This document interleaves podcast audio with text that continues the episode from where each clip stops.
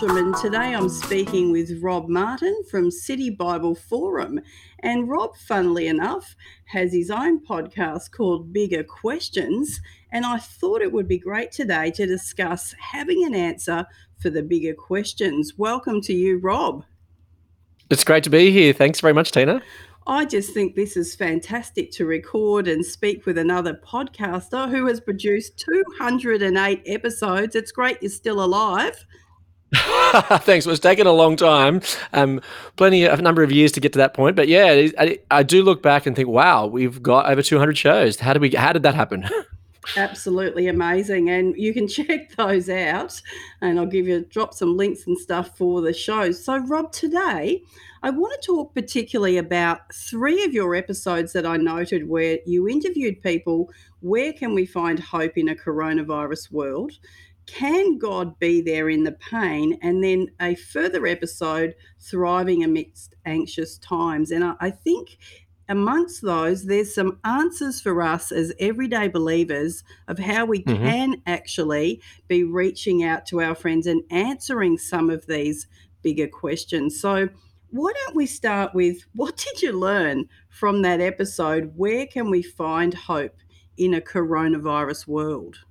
Yeah, that was a terrific show that I recorded last year. So, the, the premise of Bigger Questions, what we try to do is to try to engage some of the objections or some of the, um, the the things, the reasons people have to disbelieve in our culture, and we try to present a thoughtful, engaging, kind of Christian uh, apologetic, in, for, for want of a better term, or try to provide reasons for people to to see that God is real and that He can uh, actually worth believing in and trusting. So I get all sorts of varieties of guests uh, to explore the life's biggest questions. And the, the, one that you just mentioned about hope in a coronavirus world, I had two guests. One, Natasha Moore, Dr. Natasha Moore from the Center for Public Christianity. Another one, uh, Dr. Keith Suter, who's a futurist. So I kind of thought mm. it was a fascinating conversation because uh, Natasha Moore has had just released a book called The Pleasures of Pessimism.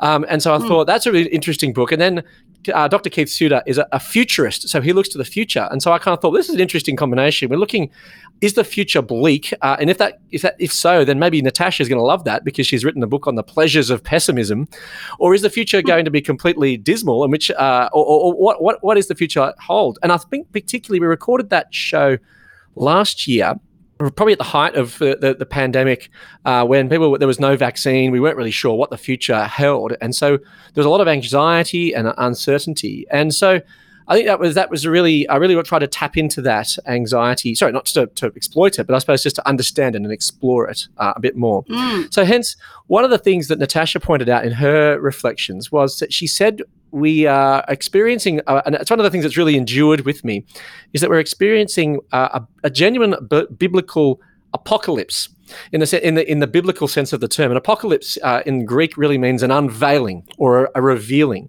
And I think what mm. the coronavirus did was it unveiled and it revealed some of the the challenges and problems of our society that were otherwise covered. So I think that was a, a hmm. fascinating mm. reflection. So hence it exposed some of the so the inequalities of our society. It exposed some of the the fact that people were serving, worshipping, longing for things that were taken away from lockdowns and other and, uh, restrictions to travel and other freedoms being removed, which revealed actually that there was some deep underlying problems in our society. And so I think mm. that that was actually, in some respects, whilst it, so it is genuinely sort of an apocalypse in that sense, it's an unveiling, it's a revealing. It reveals some challenges of our society. And I think that's where when you see those challenges, that's when I think that the hope of the Christian message actually is more profound and powerful and actually offers something that people otherwise may not have wanted to consider or perhaps thought worth considering because my life's going, well, thank you very much. I don't really need to, to think about God. But actually, when those things are revealed, when we encounter the, the COVID apocalypse, so to speak, then actually, well, maybe the Christian message has something to say. And so that's really what, one of the one of the enduring things was, as as I said, what Natasha says about being an apocalypse. Um, yeah, yeah, right. And and that's I love the way that you actually put it, how it's revealed um, some lacks or some things in our life. Because if I think of my neighbour, or I think of you know a friend that's you know not in the Christian space yet, that's a great way to have a conversation to say, look, for for me, coronavirus has revealed some lacks or some challenges, you know, within life. And and being able to share those and asking the question, what what's that been for you? Exactly. And I think that's great questions to ask people because I think it shows where hope is placed falsely or with undue mm. confidence. So hence I, I, find my meaning by having an overseas trip every year, for example. Well, that's been taken away. So ha- ha- where do you find meaning in that sense? Or where do I find, if I, I love travel, you know, it's been removed. It's kind of, there's an, you know, there's a, and hence there's a void in our lives, which I think that, I think our culture really struggles to deal with. And I think that was one of the challenges, uh, the uneasiness and some of the, that our culture and people in our world face, I think, was because they, had things that they had attached so much significance and meaning and purpose in their lives to, and then they've been taken away. And so, w- what do I have? Yeah. And so, and that's where I think again the Christian message is because well, because we have God who is always with us. We have a God who has a sure and a, and a, wonderful hope for the future. We have a God who loves us and cares for us and is with us even amidst pain and difficulty. Those things actually become much more significant and valuable uh, when everything mm. else has been stripped away. And I think that was one of the things that last year really uncovered. And I think that was some of the, the things we touched on in that show. Uh, where can we find hope in a coronavirus world? So we unpacked what coronavirus world looks like. What are some of the, the things that it's shown about us and our culture?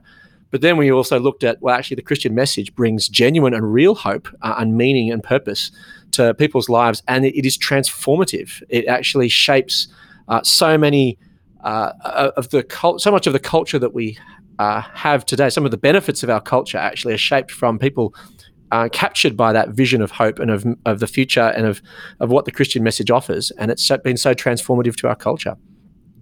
Yeah. And it's it's taking that. I just love it, Rob. I love this stuff. it's taking this and simplifying that down for a neighbor you know, like even saying things like that, gosh, you know, before COVID, I, I loved my holidays as well. Mm. you know, that was where I really was getting my sense of, I was looking forward to that. My hope is, is in that, you know, I'm getting meaning and significance even from these things. Um, yeah. But that's all changed. How's it affected you? And then leaning into and sharing your own, you know, well, as a Christian, I kind of view it, I've got a, see it a little bit differently and, and just keeping it very simple. But yeah, that's mm. unpacked it so well for me, Rob. Yeah. What else did you learn in that? Well, but I think also what you've said, I think is exactly right. It's not to say that, you know, we, we're Christians, we're ascetics, we don't enjoy the things of the world. we don't, don't enjoy going to mm. restaurants or going to travel or anything. But I think what it does help us with, it helps us, I think, to articulate um, some of the, the different ways in which the Christian message is good news because it's more yeah. so, and, and so hence it's good news because and I think it's to help Christians realize that once some of these the trappings of the, the world and some of that the so-called idols of our culture when they've been removed or diminished we start to realize well what's really important in life? And I think it helps Christians to say well actually look I love my overseas travel. I love you know eating at kind of funky Brunswick restaurants. I live in Brunswick and so there's kind of funky cafes and and the life that we can eat here but at the same time, it's actually shown me that actually having a hope beyond the things of this world and having the peace of God in my heart and having knowing that God is with me even though life is difficult actually brings me great peace and joy amidst difficulty. And I think that marks Christians out to be very distinctive. And those things are actually, I think, attractive to a world that is longing for peace, longing for joy, and longing for hope, but they're putting it in the wrong place. So I think that's why the, the apocalypse, the COVID apocalypse, starts to try to mm. actually help recalibrate, refocus, and get a, a, a, clearer perspective, I think, on, on where things go. So I think one of the th- key yeah. things we actually reflected on a passage from 1 Peter, which is um, that in his great, uh, there's a, uh, a new birth into a living hope. And that's really what the heart of the Christian message is that the resurrection of Jesus brings a living hope.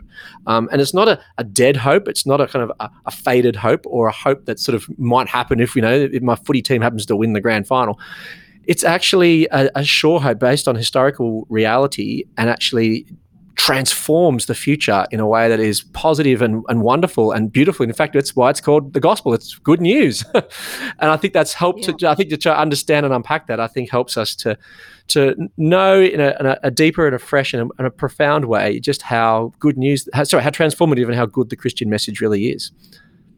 Yeah, absolutely. I, I just love the podcast. I'm a big fan. Oh, so thank you. Start start following bigger questions if you're listening today because you just get to you know think through your faith a little deeper and then try and answer how can i can now convey this to the world around me.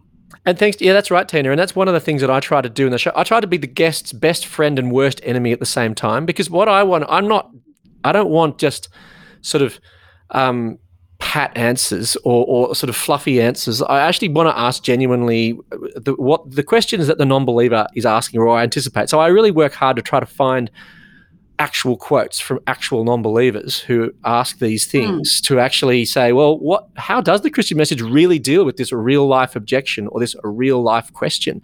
So that I'm not just saying, well, I know we're Christians. I know it's a hard question. Let's not think about it because let's just think about Jesus. Isn't that wonderful? It's actually kind of, I think, no, we want to really want to unpack and explore and understand the fault lines in the, the, the, the worldviews of those around us so that we can really unpack that and, um, and show actually even when we ask the hardest objections from the most uh, uh, hardened non-believer, the Christian message still comes up with uh, good things and and truth and beauty and and relevance for us today. And I think that's one of the things that I enjoy about unpacking in the show. Yeah, it's absolutely brilliant, and you do a great job. So let me ask you about this next one because it kind of connects to this. Mm. Um, where can we find hope in coronavirus world? This episode on can God be there in the pain?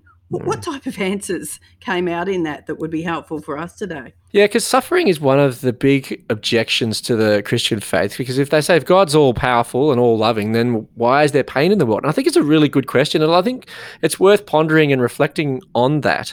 Um, and I've done a number of shows on suffering. In fact, it's probably been one of the most common sort of major or meta objection to the, the Christian faith, and it's often, uh, mm. but it's also it's an iron- irony as well because it's often through suffering that people actually have their most deepest and profound connections with God. And I think that's what we explored in that particular that podcast because that was with a, a guy called John Hudson who had done a lot of thinking in suffering and the problem of evil which is sort of a, philosophical problem. But I think one of the, mm. the, the, the, things that there's a couple of things that we really uh, pushed into uh, in that episode. One was he, he, made a comment which really resonated with me was don't waste your tears because I think he's actually trying to help us to see that sometimes through suffering and through our pain and through difficulty, God can, in many cases, use that to transform us, grow us, and shape us, uh, and build our character.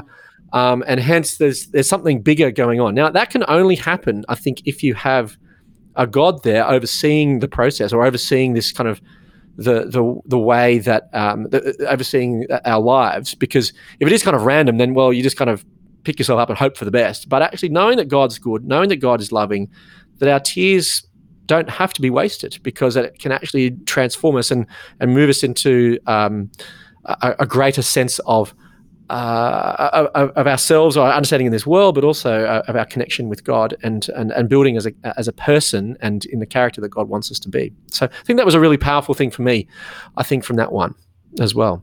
Yeah, and it is very powerful to, uh, even though it's very hard, like I'm think of a friend or a neighbor that I can actually have a conversation with and share my own pain. Just say they're going asking that question, can God be there in the pain? If I can share my own experience from my Christian worldview to explain that even through the tears, it has shaped my life positively or it's helped me see things differently help me be whatever it is, because we don't want to trivialize people's pain. But yes, as a Christian, we very much and often do grasp the good things out of it and to hmm. encourage others to actually reflect on that themselves um, you know is does bring hope yeah know? that's right and connected to that i think this is where the show ended up reflecting on as well was that um, the best example of that is not necessarily just our lives, but the example of Jesus himself, because he suffered immensely. And I think that so you can ask, where is God in the pain? Well, Jesus himself suffered, and Jesus himself mm. um, uh, cried, and he he died. And so, uh, and so, there's a sense in which God understands and experienced experience suffering, and I think that can bring great comfort and peace to us as we reflect on, well, how can God be there in the if how, how can God be there amidst the pain? Well, God Himself, well, Jesus suffered, God Himself suffered, and I think that demonstrates that at least God is not unfamiliar with suffering, and He understands the challenges that we, we go through. And I think also connected to that is His presence, His presence through suffering. So as you've said, you could just say, okay, well, God's not there. I'm just paying. I'm I'm crying and I'm in pain, but it can be very very lonely and so i think again having someone um, and, and, again this is the, the comfort and the, the peace of the gospel that it brings is that having someone who is present with you in suffering um, actually brings tremendous um, hope and uh, comfort uh, i think yeah, well, absolutely. I, I agree with you. It, it's funny to listen to this conversation today, Rob, because you are so good at bringing such the here's the reality of Jesus, here's what the Bible says. And then I've got this side of where I'm talking from, where I'm sharing with my neighbor and friend, sharing my experience. It's very relational, but still, there's many of my friends that are very open to me mentioning those comments that you've just made. They're open, they're at that level. You know what? We journey with people. Mm. Some of them, you're just not even going to mention the name of Jesus. That's you're just right. going to be Jesus. And then some down the track are very much, um, I can say something more. And I think you're really mm. showing me today the connection between those and and how we could, just as everyday believers, make those connections or take the conversation that little further. Yeah, and I think it, obviously it does depend a bit on the relationship that you have with your with your friend or your neighbor. But I think one of the things potentially you could say is that, uh, well, this is really important to me, and I find great comfort in um, the person that I love and revere in Jesus Christ, he actually died himself, and I really f- sort of resonate with that um, suffering. So at least I, I, know that. Well, at least that I know that my p- suffering is not without purpose, and at least so, so, so maybe some some conversations like that, perhaps to sort of connect it to your own personal testimony about say, well, Jesus is really important to me. Uh, it actually makes a difference to me, and that's where I gain a lot of um, strength and comfort. Yeah, absolutely. In fact, I was talking with some people this morning, and we talk about that in our online course about how do you actually say that in a way that's acceptable, being a bit mm. more casual about it, mm. definitely not in their face. And yeah, absolutely. No, and I completely agree. those big convers- yeah, those big conversations with the right with the right body language is is very helpful. Oh, absolutely. I think the right posture towards your, your friends is absolutely critical. And I think uh, because our culture, one of the things that I try to do with bigger questions is not to be too preachy. Uh, I think it's not that there's nothing wrong with necessarily preaching, but I suppose that you know, to some non believers, they really get turned off by people being a bit pushy. And so I think it's really trying to actually, we want to explore conversations, explore things. And, mm. and well, this is, this is the reality for someone. What do you make of it? What do you think? Like that's actually asking good questions, I think can be a good way of beginning conversations with our, with our friends. Yeah, absolutely. Ah, I love it. Just loving this conversation. I think I want to have to have you back at some point so we can ask some of the other big questions as well. But well, there's over 200. There's one? over 200 of them, so there's plenty of plenty of big questions. That was that was actually a bit of a surprise to me. I was wondering when I sort of we uh, the, the show was called Bigger Questions, and I thought, oh, are we going to run out of bigger questions after we've covered some of the major ones? But after over 200 shows, I'm still not running out. So yeah, there's plenty of them out there. No, plenty of good questions and then the pandemic hit and you've got another 200 questions. That's right. so, what about this one? Thriving amidst anxious times. Mm. Who, who are you talking to and what because we are certainly in anxious times we are in fact as a as that show uh, spoiler alert in that show we start talking about um, the age of anxiety i think it was interesting because the age of anxiety there was a poem written in the, in the late 1940s uh, called Age of Anxiety. And I think that it was interesting that our our world was kind of dubbed you know an anxious world even just straight after the second world war but i think that that has only increased if, any, if anything in our culture particularly in the last 20 years or so i think our culture is deeply anxious so i interviewed there a psychologist and um, singer songwriter Nikki Chiswell. So she's um, a, a musician to performer. She's uh, been in church circles for a number of years, but she's um, been talking with lots of people about anxiety. In fact, it was actually part of her own personal story, and that's one of the things I love about trying to a great bigger question show. And I think I'm glad you've touched on that one because I think that's one of the best shows in recent years or recent months um, that we've done because it really. Uh, ca- covered all uh, all the things we try to cover in a bigger question show. You know, interesting reflections on a big contemporary topic, and a really great, powerful personal story where she shared her own personal testimony of where she struggled with anxiety even as a as a child, um, even as a, an infant in primary school. She struggled with anxiety, but when she discovered uh, the God who is with us and is always present, um, I mm. think it helped her to understand that, that God is that God loved her. He wasn't um, trying to um, sort of judge her or, or be critical. Obviously, sorry, there was obviously judgment to key part of the Christian message, but he, she, he was, but, but, there was a God who was for her and and loved her. Mm. Was absolutely transformative for her and for her and understanding then again the idea that we there we reflected on Philippians four and about finding that don't be anxious. And I asked the question, so but isn't just saying someone don't be anxious to someone who's anxious just the worst thing you can ask? Because you know, the worst thing you can mm. say because it's like saying you know stop worrying you know don't don't worry but you don't and then you start worrying about what you're worrying and um, but actually mm. they said no the reason that we cannot be anxious is because God is near. And again so it comes back to that presence of God which even that connects to that question of suffering because really the question of anxiety is in some respects a subset of the question of suffering. Like why why am I because it's a, it's a, something that we we are, are struggling with. But again I think one of the key answers and the ways that we can think about that is again this this idea of a God who's powerful and is bigger than us, who loves us and is with us. And I think that can be really calming and and help reduce our anxiety. Because if God is for us and if he is stronger and bigger than us and he's in control, then it does help us to realize that we're not running the world. God, God can run the world. And I think our anxiety is often stemmed from the fact that we try to control everything and run the world. And I think when we step back and let God be God or actually trust someone who's bigger than us, actually, uh, again, it can really help with uh, uh, struggling with anxiety. And, and also, we mm. draw the distinction between an anxious world and an anxiety disorder. An anxiety disorder is separate and different, and we we, t- we touched on that in the show as well. But um, but I think it's more this idea that this anxiousness, this striving, this kind of driving that we have as a culture, and, and we're trying to achieve everything under the sun, so to speak. But I think when we can step back and realize that we can't control everything, again, we can have uh, I think peace and comfort knowing that there is a, someone greater than us uh, in control. Yeah. So that must have been a powerful um, little episode because we can talk about this and we can know these concepts as Christians and talk about anxiety and casting our cares on the Lord and all these things. But having someone actually share their story of how this has really helped them, that's what we need to hear, right? Because, you know, the neighbors, we have this, oh gosh, you know, it's funny how Aussies have the BS meter. you know they know when i don't want to say that word on on the show but i'm sure you know what i mean if you're listening to this. So having someone actually share their story because a, a, story is just so powerful because it's it's your truth.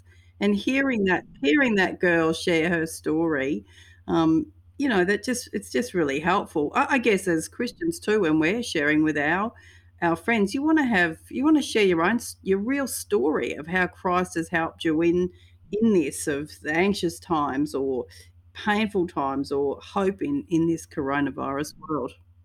Oh i completely i completely agree and i think this is one of the things that i've learned probably more than anything else from the show. I get a real sense that it has helped me understand and more fully grasp how good the good news of jesus is. Um, i know mm. there's a, the, and i and it's partly uh, forgiveness of sins is at the heart of the Christian message. That's that's really, but that is that really then is transformative in so other areas of our of our lives, and knowing that God is in control, that knowing that He loves us and He does forgive us, and knowing that and that that He's um, He's with us always. There's so many ways in which the Christian message is such good news to our culture, and I think this is why we've got to get out there and share it better, I suppose, haven't we, Tina? We've got to be able to be um, empowered to, to realize. And I think one of the empowered to share I suppose the difference that it makes for us. And for me, I think now that i am better equipped as of doing this show for a number of years and having over 200 episodes, which is hearing 200 stories and 200 reflections, mm. is to is to know that there are yeah, it helps me realize how good the good news of Jesus really is. Um, in so yeah. many tangible and real ways, and so many stories of people's lives who have been transformed. And it's often people who are anxious or uh, trying to prove themselves and actually realize that in the gospel, in, Christ, in, in being connected to Jesus, that actually I don't I don't need to. I can have peace. I can have joy. I can have hope. I can have comfort. I can have forgiveness in so many areas of my life, which just makes a, a tangible and real difference today. Yeah, absolutely. I, I think that we don't. I think we are salt and light. It's not like we need to try and be salt and light. The more people I talk to as well, I, I realize the same, Rob. I think, gosh, you know, the life I'm living is really quite extraordinary. It's not, it's so far from what your average Aussie that doesn't know Christ. It's just so far, you know, and you see it. Um, you see how extraordinary it is to do life with Jesus through all of these types of times, particularly when you speak to people that experience life um, differently or hear stories of how the Christian faith is active in their life. So this has been wonderful. I, I just love listening to a particular different side of of the coin, so to speak, of where you're coming from. So I can't thank you enough. I want to encourage um, listeners today to go to citybibleforum.org or check out the podcast directly at biggerquestions.org. So Thank you, Rob. It's been an absolute pleasure to chat today, and thank you so much for giving your time.